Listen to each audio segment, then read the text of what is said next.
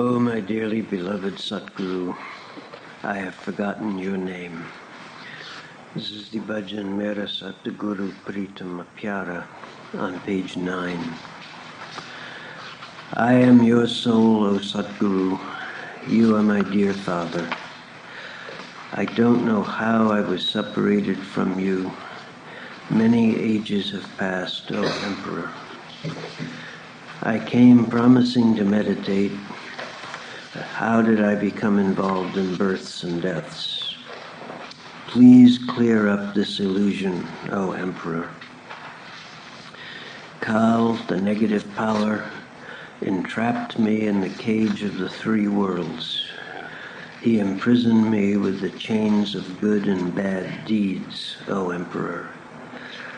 Many thousands of ages have passed in worshipping idols and going to temples. If there is any discoverer of God, may he unite me with him who is sitting within me, O Emperor. My soul is tied up in the 84 lakhs of births and deaths. I am tired doing all rites and rituals.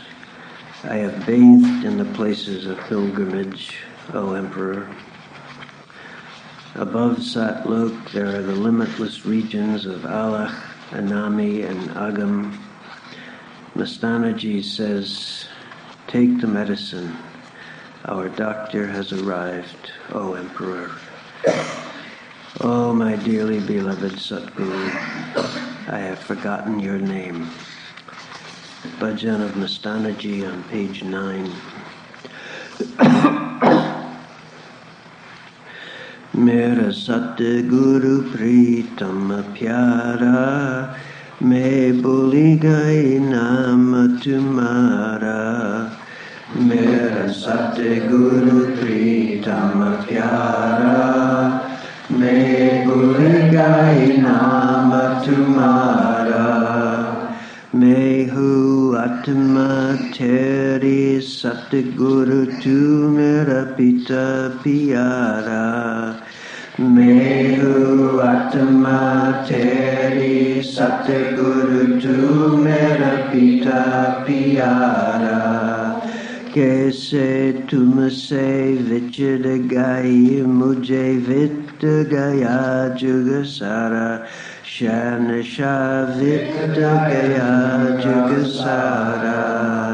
मेरा सतगुरु प्रीतम प्यारा। मैं भूल गई नाम तुम्हारा मेरा सतगुरु प्रीतम प्यारा मैं भूल गई नाम तुम्हारा भजन करन को आई थी मैं करके खोल किरारा भजन करन को आई थी मैं करके खोल किरारा जन्म मरण में कैसे फंस गए मैं तो बरम हमारा शैन शाह बेटो बरम हमारा मेरा सतगुरु प्रीतम प्यारा भूल नाम तुम्हारा। मेरा सतगुरु प्रीतम प्यारा। मैं भूल गई नाम तुम्हारा। तीन लोक का पिंजरा गाड़ दिया काल ने जाल पसारा। तीन लोक का पिंजरा गाड़ दिया काल ने जाल पसारा पाप पुण्य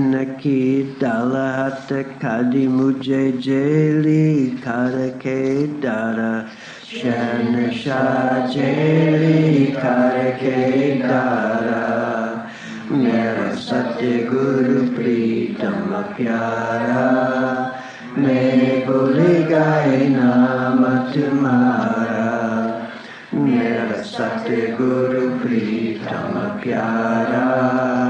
मैं भूल गए नाम तुम्हारा ठाकर मंदिर पूजत पूजत जुग वित गया खया जा रहा मंदिर पूजत पूजत जुग वित्त गया कह जारा कोई खोजी हो तो जिंद राम से मिला दे बेट गात में राम हमारा शरण गात में राम हमारा मेरा सत्य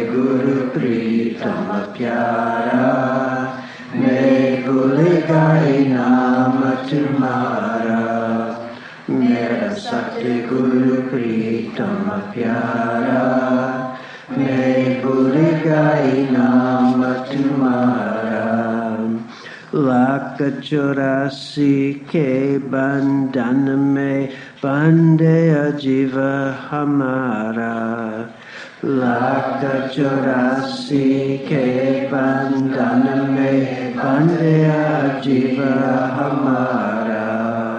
कर्मदरम शुभ खर खर हरि में नाले तीरथ सारा। शन नाले तीरथ सारा। मेरा सत्य गुरु प्रीतम प्यारा। मैं भूल गई नाम तुम्हारा। मेरा सत्य गुरु प्रीतम प्यारा। मैं भूल गई नाम तुम्हारा। सतलोक का उपदेश लाख गया नामी आगम अपारा। सतलोक का उपदेश लाख गए नामी आगम अपारा के मस्तान जी ले लो दिवाई अब आ गया वेद हमारा शहन शाह आ गया वेद हमारा मेरा सत्य गुरु प्रीतम प्यारा मैं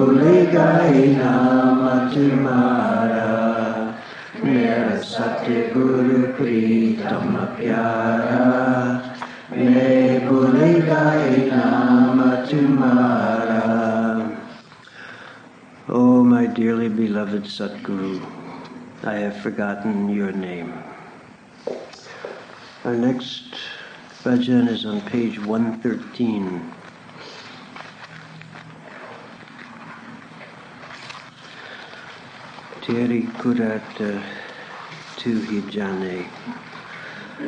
Only you know your nature. No one else can know. Only he upon whom your grace will descend will recognize you. Age after age you came. First you were called by the name Kabir.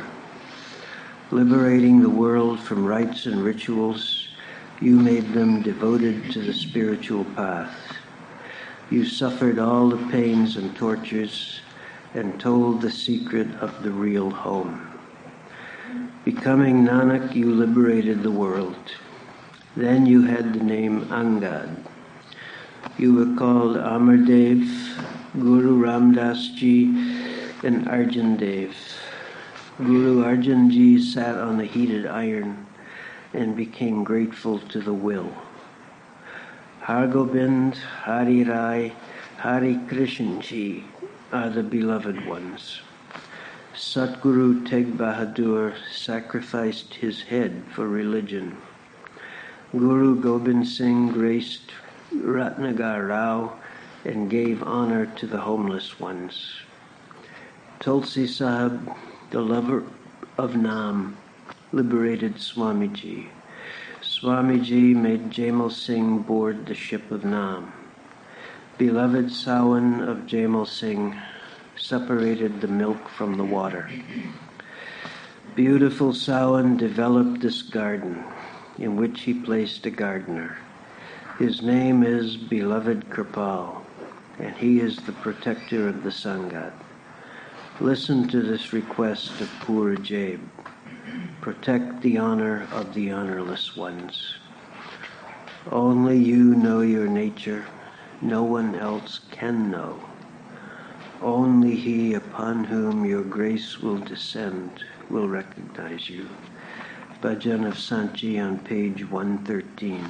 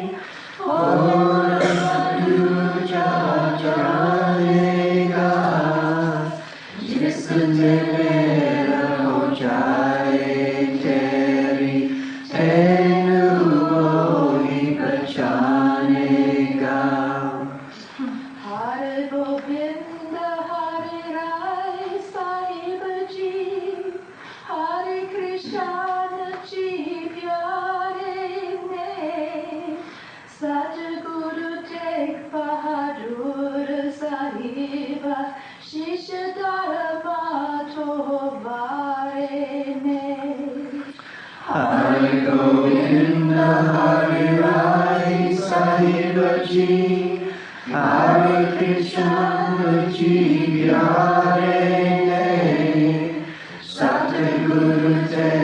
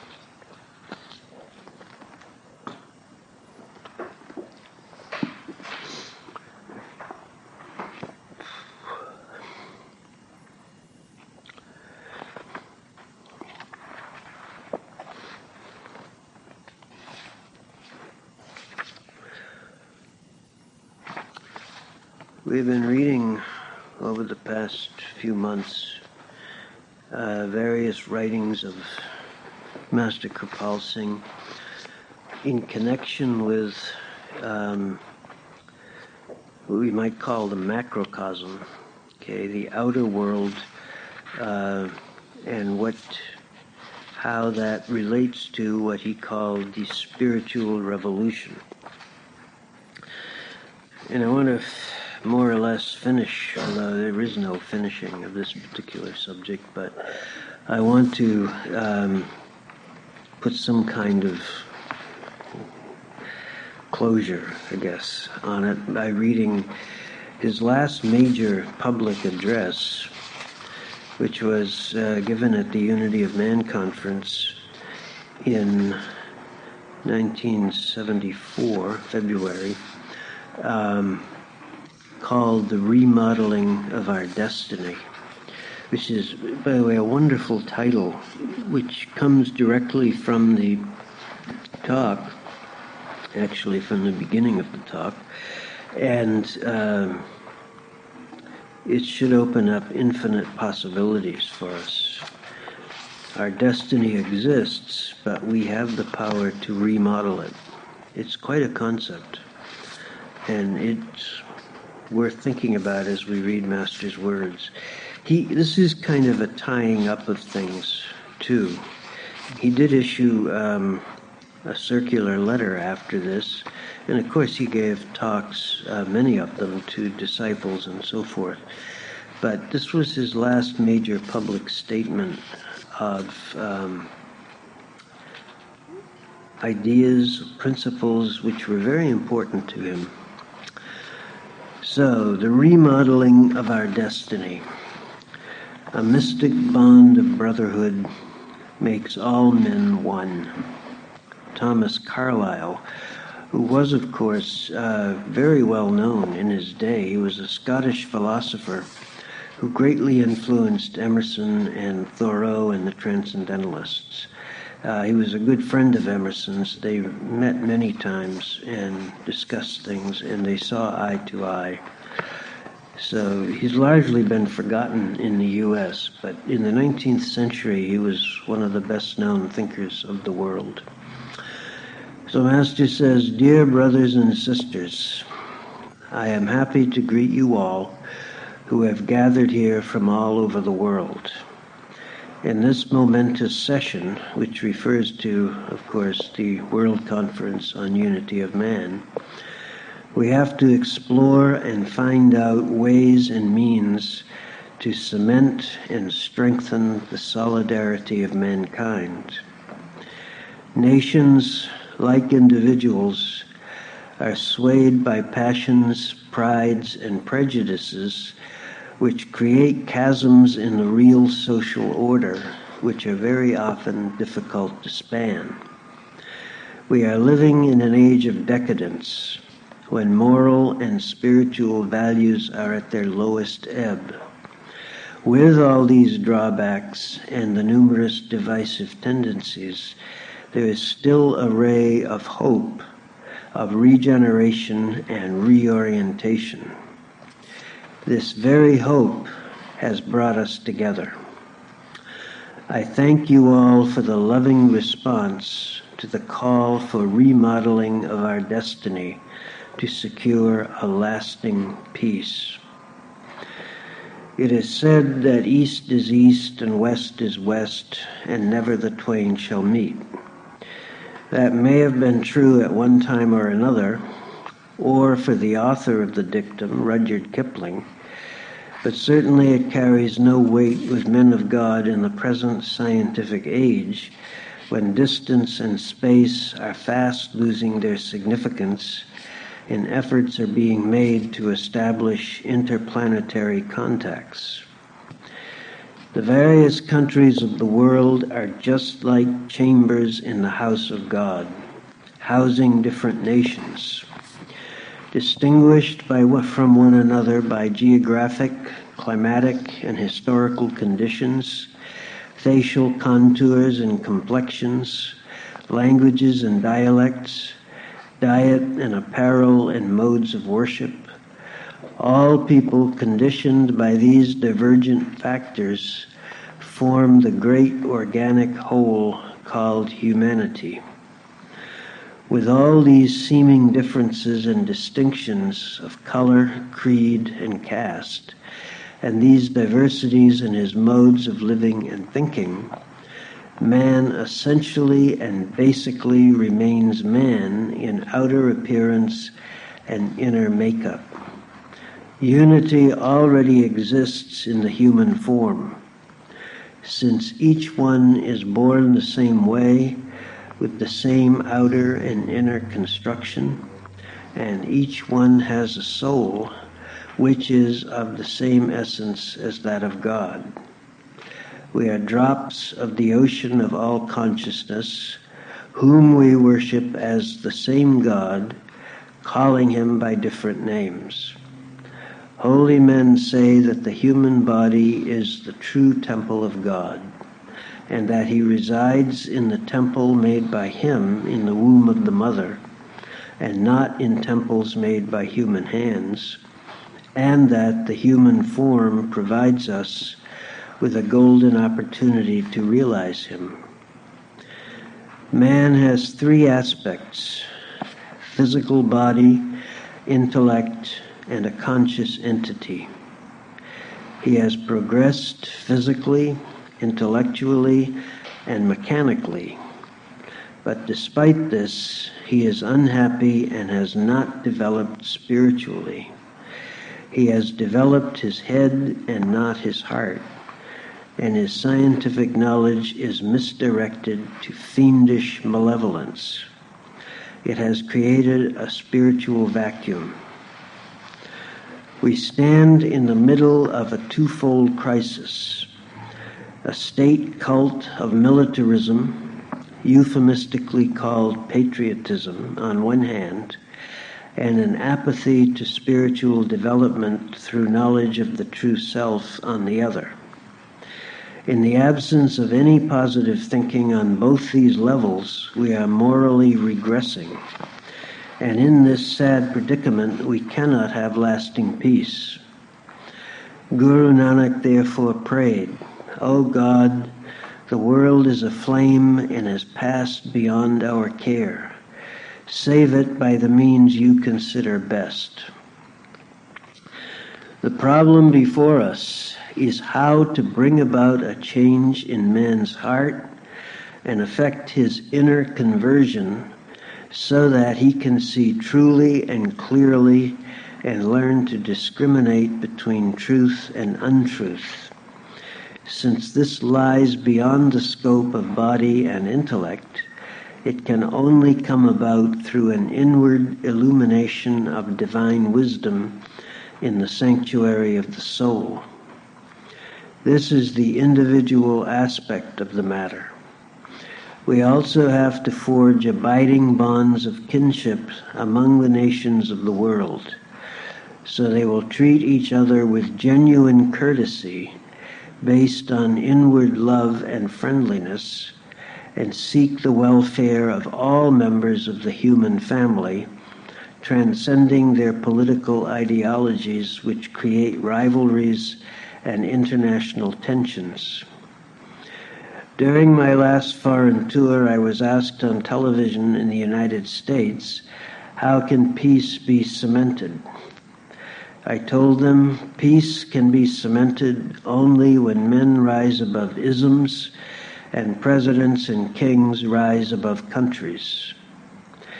To remain in any ism is a blessing, if we keep in mind the ideal for which we have joined it and rise into universalism. But if we stick obdurately to the ism, the result is again narrow mindedness and selfishness. Similarly, if kings nourish their gardens well and keep them blooming in all respects, they should let all other countries bloom the same way and further the cause of human happiness. Otherwise, there will be conflicts and wars. It has been our endeavor of late to find a common forum and meeting ground where such momentous issues could be discussed dispassionately by separating the non essentials from essentials and eliminating differences in order to find unity in diverse thinking and bring abiding peace on earth, complete concord and amity in all spheres of our life. In order to understand this worldwide, worldwide movement in which we are participating today, it is necessary to review its background. Religious contacts between East and West were established as far back as 1893 when the patriot Saint Vivekananda went out with the message of the Upanishads and Gita and represented India at the Chicago Parliament of Religions. His life and living showed a practical way to demonstrate the essential unity of all religions, to proclaim the message of which he founded a chain of missions in the name of his master, Paramahansa Ramakrishna. Ten years later, in 1903, another young savant, Swami Ram Tirath, presented the philosophy of Vedanta to the West in such a lucid manner that he was hailed as a living Christ.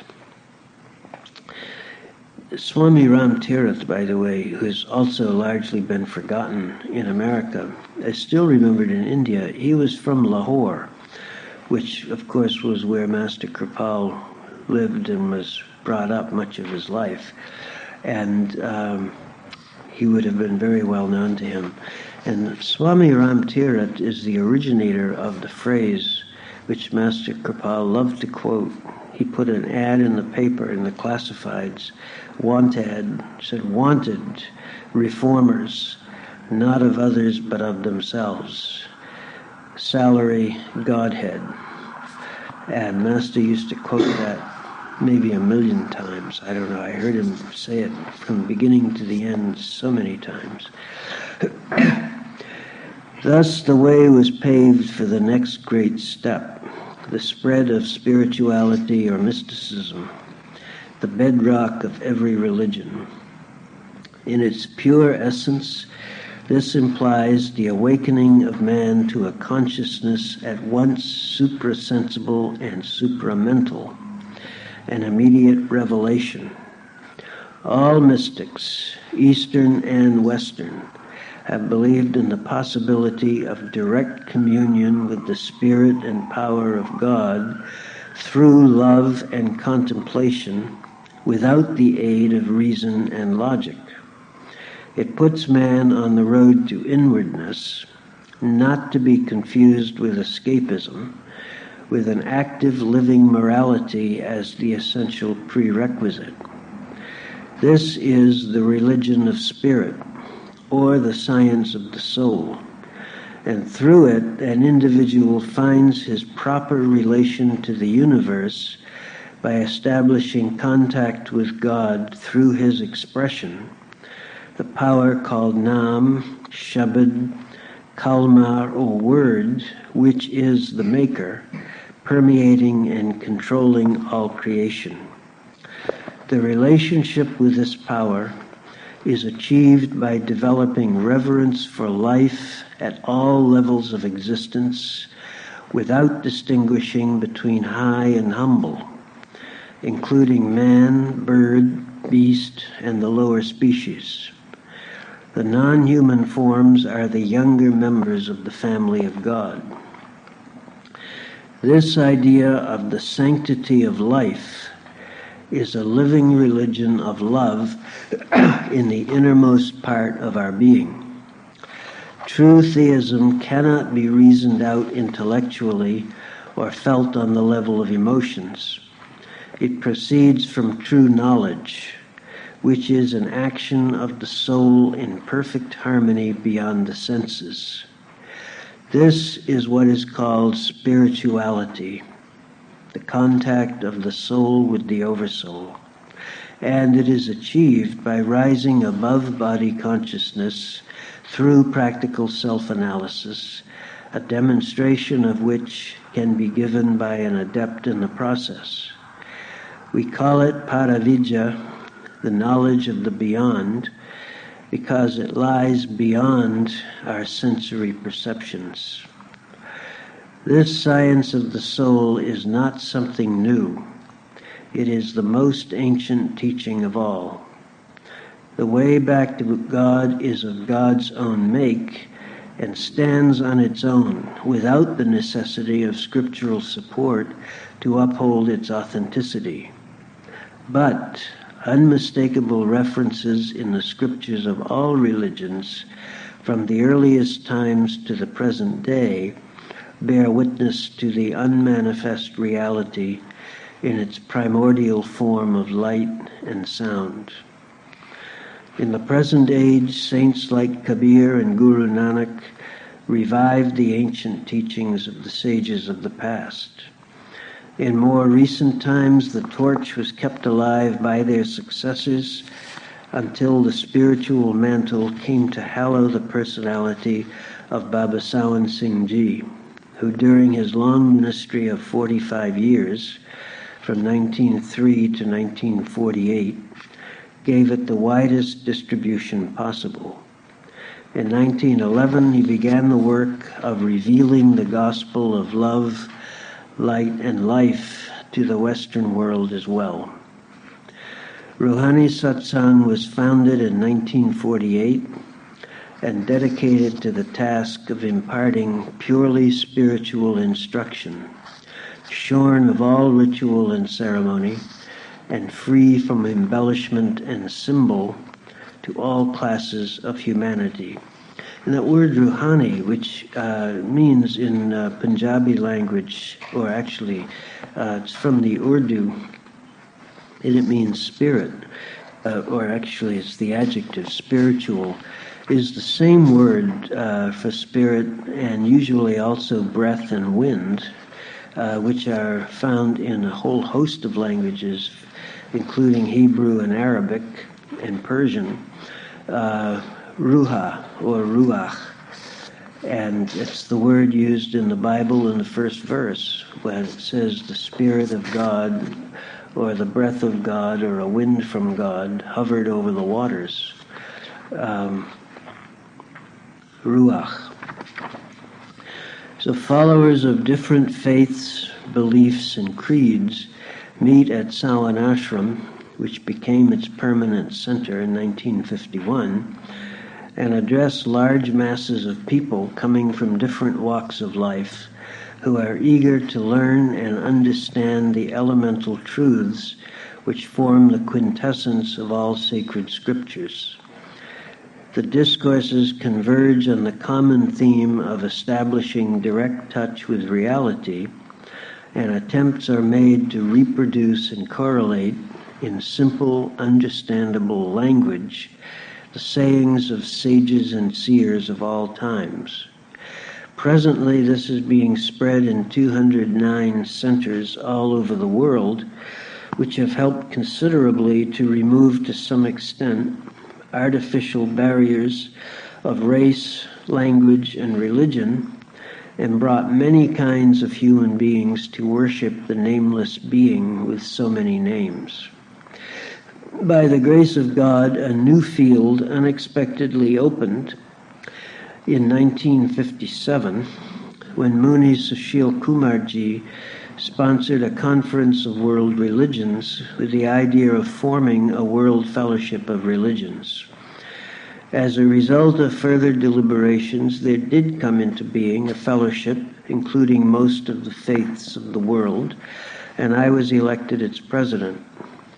Three world tours were undertaken, and four world religions conferences were organized in India, besides regional conferences in other countries. The purpose was to disseminate the idea of universal fellowship among people professing different faiths and beliefs, and it brought about broader and better understanding and a sense of mutual trust and confidence at the top level among the representatives of the various religions. But while the religious leaders were coming closer, a danger was developing among the followers. Instead of making religion a cementing force, they made it an instrument to serve their vested interests and began to form communal groupings bearing the labels associated with their isms, fortifying them with artificial walls of hatred and distrust. One wonders how a person professing religion, which is a link between man and God, can run the risk of forgetting that he is a man born with the same privileges from God as those he hates, and that he is a conscious entity which is a drop of the ocean of all consciousness.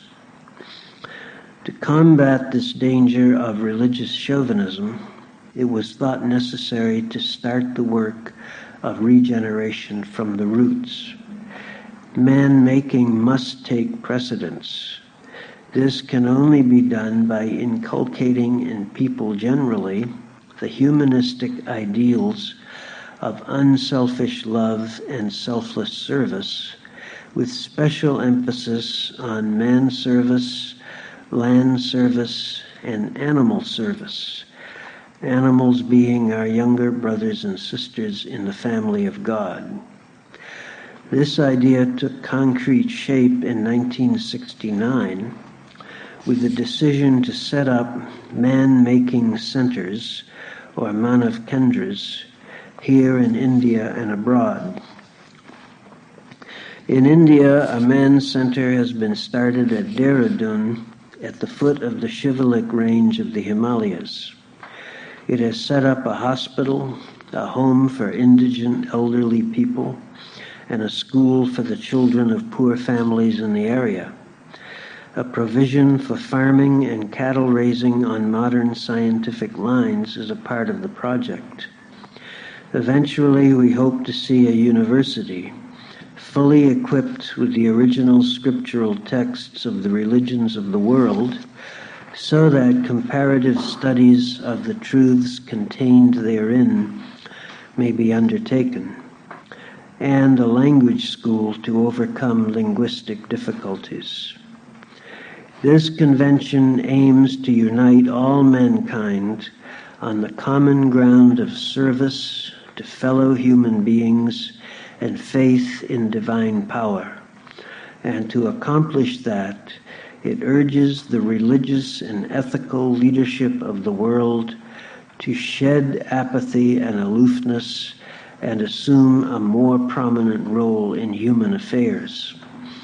Such conferences in the past have been organized at the level of religions and consequently have not been able to achieve integration in the required measure.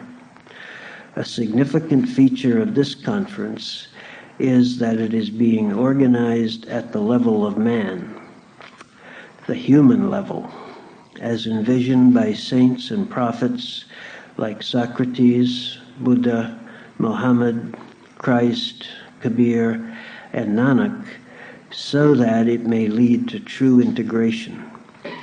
The challenging task before the religious and spiritual leaders is to bring about a radical change in the ethical, educational, and economic status of humanity. Economic uplift is essential because a hungry man is an angry man, and to talk of God to him is a mockery. I am confident that each one of us fully realizes the significance of this cosmopolitan meeting and will extend his wholehearted support toward the fulfillment of its objectives. Developing human understanding and heralding the unity of mankind. Let us pledge ourselves to this task, transcending all narrow allegiances and commitments, and stand united and resolute until its ultimate fulfillment.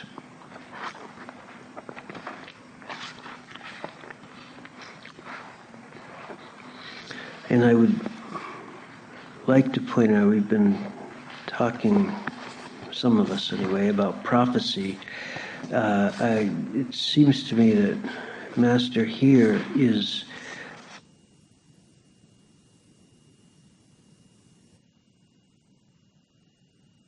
if the biblical prophets uh, constantly set up a possible destiny, but their whole point, the whole reason that they gave a public message, was to encourage people to remodel it. Uh, the, the perfect parable of that is in the biblical book of Jonah, um, where Jonah goes out to Nineveh, which actually is a city which eventually uh, conquered or very badly, very did a lot of damage to, at any rate, uh, large numbers of the Jewish people, and to convert them um, to belief in God, and he and he did it. There was, I mean, the book is full of his problems, but the point is that his message was heard and the destiny was remodeled. And Master is saying here that um, this is very real possibility. You know, we can remodel our destiny. Destiny is not like a fixed thing written in the stars. It exists, but the, the true understanding of the inner nature of things implies the possibility of change. Freedom, free will is not just a phrase, it's a reality. We have freedom, we can make a difference. We can remodel our individual destiny, and if we are um, enough of us, we can remodel macrocosmic destiny as well a couple of points that come up while reading this. Um, Master used to say that um, I've said this many times in satsang, so many of you may have heard it, but he used to say a lot that um, Sat Yuga will not come out of the sky, it will be born out of the Kali Yuga. And he was very clear. I mean, many of the contexts, some of those references have been published, many of them were private. He said in group darshans and things like that. But um, it is clear that he meant that we can make it happen.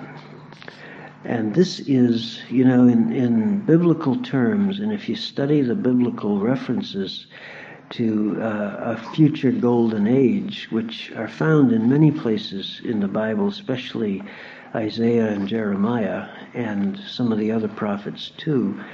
Uh, you do see that um, what is, you know, considered to be the consciousness or the kingdom of the Messiah in the biblical text refers to this that it is talking about a change in the way people relate to each other based on an understanding within each person of their own relationship to God, which, when followed through by people, will of itself bring about what religious people call the coming of the Messiah or the kingdom of God, but uh, which can be understood as living on a different level of consciousness. And that's what Master is talking about here also. He is actually um, laying out a pretty careful blueprint to be followed not only by initiates, of course. He was this.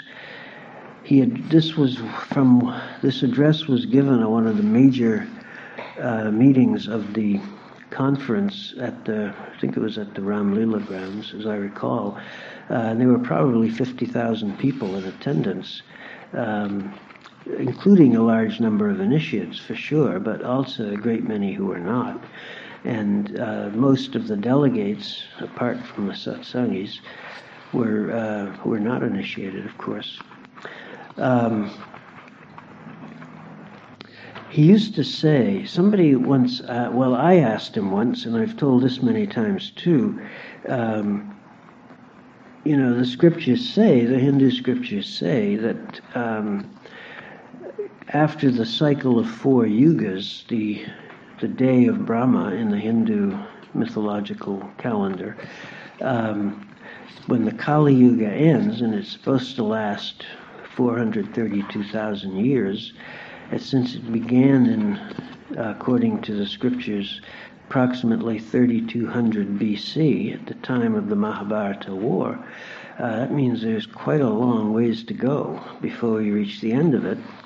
And then it's followed by a night of Brahma, or a period of dissolution, uh, or Pralaya, and uh, and then the golden age starts all over again. In other words, it's understood as a cyclic thing, which would appear to have no room whatsoever for remodeling or free will. So I, I asked Matt, I said, you, you're saying that the golden age will be born out of the Kali Yuga and will be brought about by us changing our consciousness level. Um, but what about um, this idea that um, you know that the cycle is lasts for so many years and is followed by a comparable period of withdrawal, etc., and then the golden age comes? And he said, It's sometimes like that, but it's not always. And I said, It isn't going to be like that this time? And he said, That's right. It is not going to be like that this time. So it is a very real thing. And I think that the uh, often when ideas are, you know, postulated or, or models of the inner worlds and the way things work are given, that in order to get them into human language, of course, they have to pass through the brains of the people to whom the revelations may be imparted, and that it is very easy to oversimplify and to, in many cases, miss the point of what it is. Um, so the principle we should never assume, you know, our the each individual's fate karma, that is to say, the number of breaths each of us has been allotted.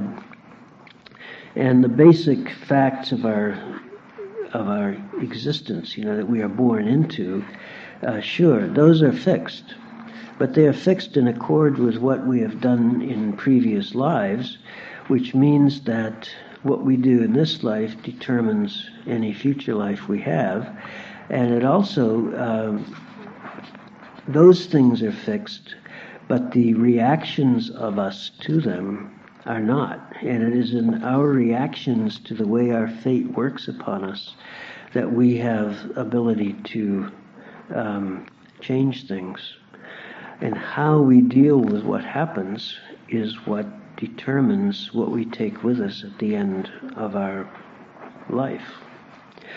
So it's an important, um, I think, you know, the masters do function as prophets. I've said that a prophet is someone who can see the underlying pattern of events and call people's attention to that pattern who cannot see it and encourage them to do what Master is talking about here, remodeling their destiny. So I want to read um, this talk was given. Um, actually a year before the one I just read. And it's it, this one, this talk has been around a while and read. Uh, it's in the book The Coming Spiritual Revolution, as well as in The Way of the Saints, which is what I'm reading it from. The Spiritual Revolution Explained. And uh, in this talk, Master does make points which reflect and connect very much with the um, talk that we just read. This was in February 1973, uh, just about a year before. And this is uh, the master, this talk was given at the end. There was an evening satsang on the seventh. Uh, the occasion, Master's birthday was being celebrated, and he was given a, a special um, doohickey, uh, the Abhinandan uh, Patra, which is a um, uh, it's a thing they do in India. it's a big long uh, address, uh, like a big long scroll in which it tells you how great you are. And I, Master was very uh, funny with the way he dealt with that. But anyway, this is uh, at the end of all of that, and um, uh, you know, hundreds of people probably have spoken at this particular meeting. Um, whenever Master spoke, this this perhaps can be emphasized too, or should be, because it may be that not everyone is aware. Uh, he invariably had um, clergy people, religious leaders, spiritual leaders uh, from many different sects on the platform with him, and uh, they would very often speak. I think the number of satsangs that I attended uh, at Sawan Ashram and at Manav Kendra, for that matter, um, the number of times that he did not have uh, at least a Muslim and a Hindu um, yogi or clergy person or whatever on the platform with him uh, can be maybe counted on one hand. Of course, when he went on tour into smaller villages and so forth, and uh, met with, you know, intimately with people, that wasn't always the case. But, um, and he also, um, they would speak. And Master refers to that in this talk. Okay? So he is, um, he's concluding this probably marathon session. I, I used to, Say, this is perhaps works against the point here, but I, I sat through so many long, loud talks by sadhus. Um, in the many times I was in India with Master Kirpal, I, I once said to somebody, hell is a sadhu talking on and on.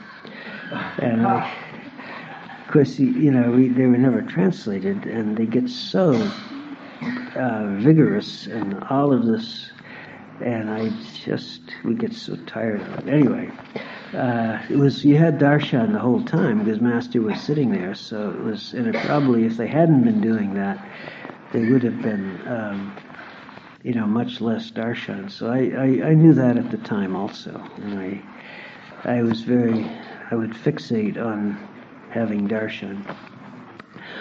All right, Master says, I will not take much of your time now. There is a revolution in the world today, in each and every country. It has, however, not achieved its purpose, which is that man should become man. And obviously, here he's not talking about maleness. I mentioned this last month, and I'll say again that the master's language of choice, the language he preferred to read and write in, was Urdu.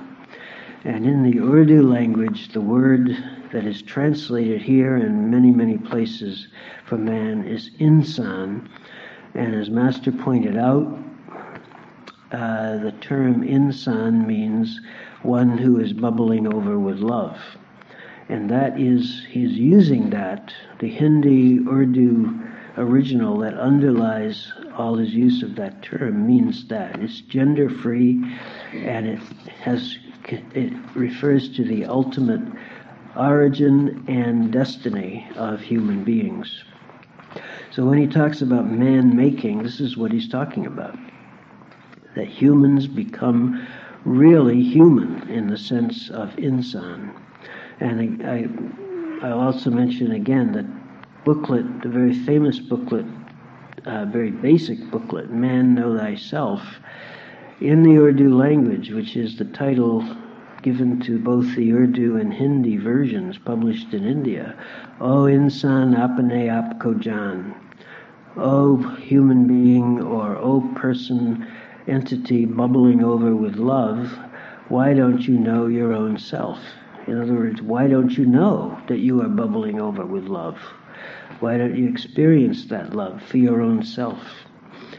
Um, so these things don't always uh, stop at the point where we would tend to stop them. So if man becomes man in the true sense of the word, he can all alone shake the whole world. Archimedes, who discovered the law of gravity, wanted to get the center of gravity of the universe so that he could shake the whole world. But the poor fellow couldn't get it. Chaitanya Mahaprabhu came in Bengal. His chant was Haribol, say Hari, the Lord. He had realized Hari, or God within. His whole body gave out radiation of Hari, and on his lips was the chant Haribol, uttered from the abundance of a heart overflowing with the love of Hari. He went to a Dhobi Ghat, washerman's place, and said to a Dhobi, a washerman, Haribol. The Dhobi kept silent. Again he said, Haribol. The Dhobi thought he must be a mendicant asking for alms, and he remained silent. Chaitanya repeated his chant, Haribol. The Dhobi said, I will not say it. You will have to say it, said Chaitanya. The Dhobi thought, this fellow will not leave me alone, so he said it, Haribol. Now, when Chaitanya uttered the words Haribol, they were charged with the power of realization. So the Dhobi left off his work and took up the unending chant, Haribol, Haribol, Haribol. His companions asked him, What has happened to you, brother? Haribol, Haribol. The continuous chant went on, hearing which the other Dhobis also started chanting, Haribol, Haribol, Haribol. Do you know what is at the back of it all? Be an example of what you preach. Your life should emit rays of ideal manhood. People who come into contact with you should feel the radiation. But first, you have to become man in the true sense of the word. If you take just a few steps towards that, you will find that you have unlimited potential of man making. The revolution today is of the world, not of man. If you have true love in your heart and your goal is true, you will give out the same radiation. You may address a gathering of thousands, they will all agree with you. Today, people are after religions. Each stands for his own religious formation, and they all have the same teachings. But we do not live up to these teachings, and therefore they have little effect on us. If we speak with a true heart, there will be radiation. It will have its effect on others. It is a question of charging. The words may be the same as used by others, but they will have charging in them. Unless we live up to what we preach, our words will have no effect on others. With all the lectures, recitations from scriptures, organizations and social formations, exhortations from intellectuals that man should become man, where do we stand? How many ideal men have we produced so far? During my Western tour, I gave a talk wherein I said that there should be a revolution aimed against the shortcomings of our thoughts and actions, a spiritual revolution. Now, dear brothers, all that you have heard today, the whole thing has been put before you so beautifully. Do we really feel the necessity of this thing? If so, we should start acting on it from this very moment. If we would do that, we would surely become man, a true man, and all those who come in contact with us will be influenced by us. A few words from a man like that will have greater effect than all the lengthy lectures. Gandhiji and others like him who lived up to their ideals, their ordinary words had great impact on the listeners. Today, our words have no effect. We give recitations from the scriptures and talk learnedly, without effect. What was there in the words Haribol? They had the radiation, the charging of realization. All of you assembled here can become ambassadors of truth. It is not so difficult to do that. The center of gravity is in you. You have only to awaken it. That will happen when there is no conflict between our thoughts, speech, and actions, when we do not profess one thing and do something else. We preach lofty ideals on pulpit and platform, but act differently in private, indulging in the same vices backbiting, enmity, hatred, narrow mindedness, which we condemn so eloquently in public. Heart speaks to heart. Words spoken from the depth of the heart will move the heart of the listener. To put the whole thing in a nutshell, if we wish to see all mankind become man in the true sense, we should start with our own self. We should become men first. What is an ideal man? He is an embodiment of love. And remember, in the language that Master was actually speaking, uh, he is. This is almost a um, word where two things mean the same thing.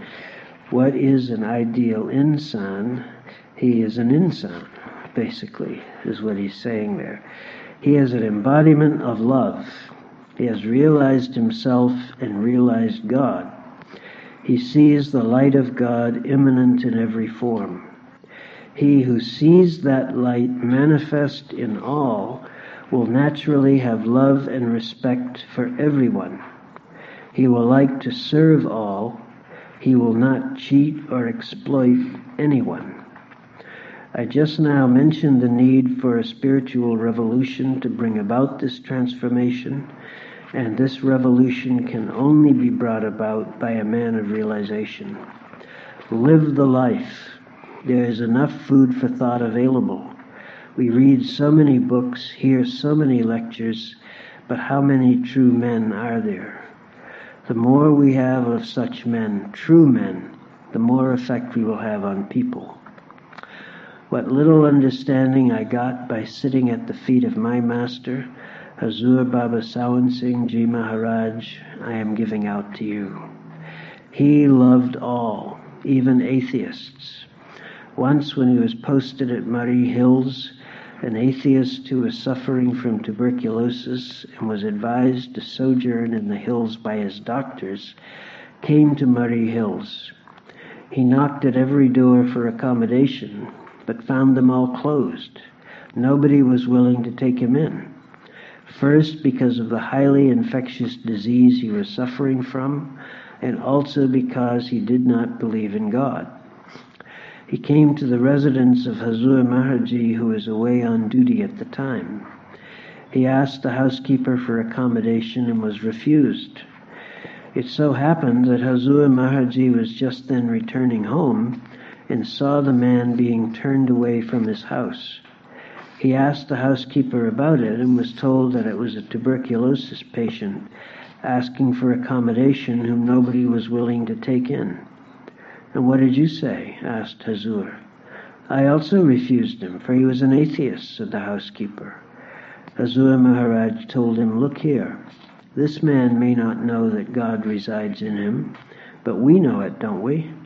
Please give him accommodation. The words of a man of realization have an impact on others. It comes through radiation. There is no need to speak. The whole thing is done through radiation. You have said so much about me, but I have yet to become a complete man. I have taken a few steps in that direction and what little understanding I got through the grace of God and the grace of Hazur Maharaji and the opportunity that I got to live up to that, the whole credit for that goes to my master. If you find anything good in me, that again is due to his grace. There is nothing new in what I am saying to you. What is required is life behind the words, as with Chaitanya and Haribol. Guru Nanak used to go into samadhi repeating the words Sat Kartar. It comes from the unity of thought and action. There should be no conflict between speech and action, practice and profession. So if you want to really live, then you should yourself become man first. Put your own house in order. before you set out to reform others. If you take one step forward with sincerity of purpose, God overhead will extend a thousand hands to help you on your way. I thank you for all your time and for giving me this opportunity to speak to you once again. This is the way to succeed in achieving your purpose of becoming a man. In the West, it was this very thing that attracted them radiation through action, that is, life lived according to precepts. It is the same old, old teachings. There is nothing new in all that is being given out to you. Digest it. Food that is well digested gives one strength. Undigested food will come out through vomiting or it will rot and cause disease. All this bigotry and narrow mindedness, selfishness and exploitation of man by man is due to not doing what we say and profess. We only say, we do not do. With these words, I thank you all once again. The great men here who spoke to you this evening have put these things so beautifully before you. They would like you to live up to them. Let each man become a center unto himself. He should develop and progress physically, intellectually, and spiritually and reach the ultimate goal merge into the absolute from where he came. I want you all here assembled to become ambassadors of truth, to know yourselves first and then to know God, and through radiation, change others. Thank you. And very briefly, I want to read one uh, uh, one saying which I find very enlightening. This is from a Kabbalistic master, um, Rabbi Moses Cordovero, who was active in Safad in Palestine um, in the 1600s. It's called The Nature of God, and he says, an impoverished person thinks that God is an old man with white hair, sitting on a wondrous throne of fire that glitters with countless sparks. As the Bible states, the Ancient of Days sits, the hair on his head like clean fleece, his throne flames of fire. Imagining this and similar fantasies, the fool corporealizes God he falls into one of the traps that destroy faith. His awe of God is limited by his imagination. But if you are enlightened, you know God's oneness. You know that the divine is devoid of bodily categories. These can never be applied to God. Then you wonder, astonished, who am I? I am a mustard seed in the middle of the sphere of the moon which itself is a mustard seed within the next sphere. So it is with that sphere and all it contains in relation to the next sphere. So it is with all the spheres, one inside the other, and all of them are a mustard seed within the further expanses. And all of these are a mustard seed within further expanses. Your awe is invigorated the love in your soul expands. And that is the reality that the Master is calling us to. That is the universe as the Masters see it. And I find that helpful to remember. Our closing bhajan is on page 84. Beloved Sawan Kirpal, why don't you give us your darshan? We are great sinners. Cut down all the dangers. We have come to your door. Why don't you attach us to your feet? We have wandered over the whole world and have not received any support. Why don't you show everyone the beautiful divine light? I am your soul. Yet still I have become the slave of the mind. I am surrounded by the trap of Maya. Why don't you come and save me?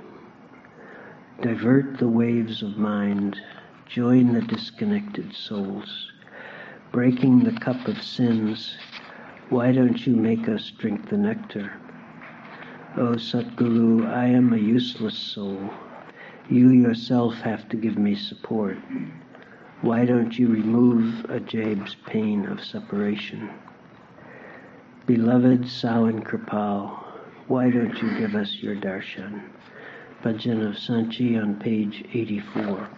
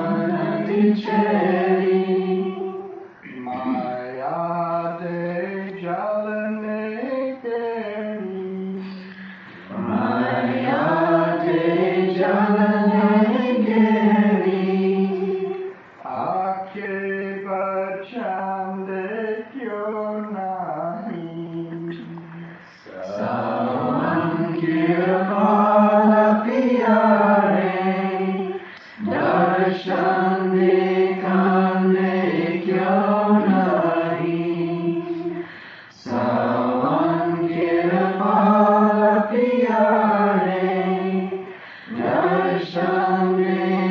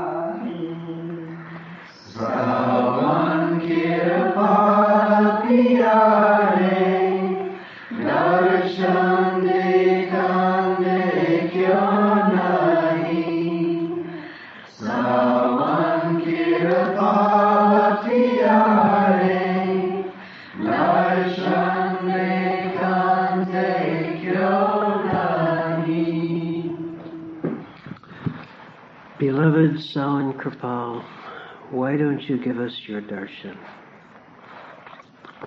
May God bless us all.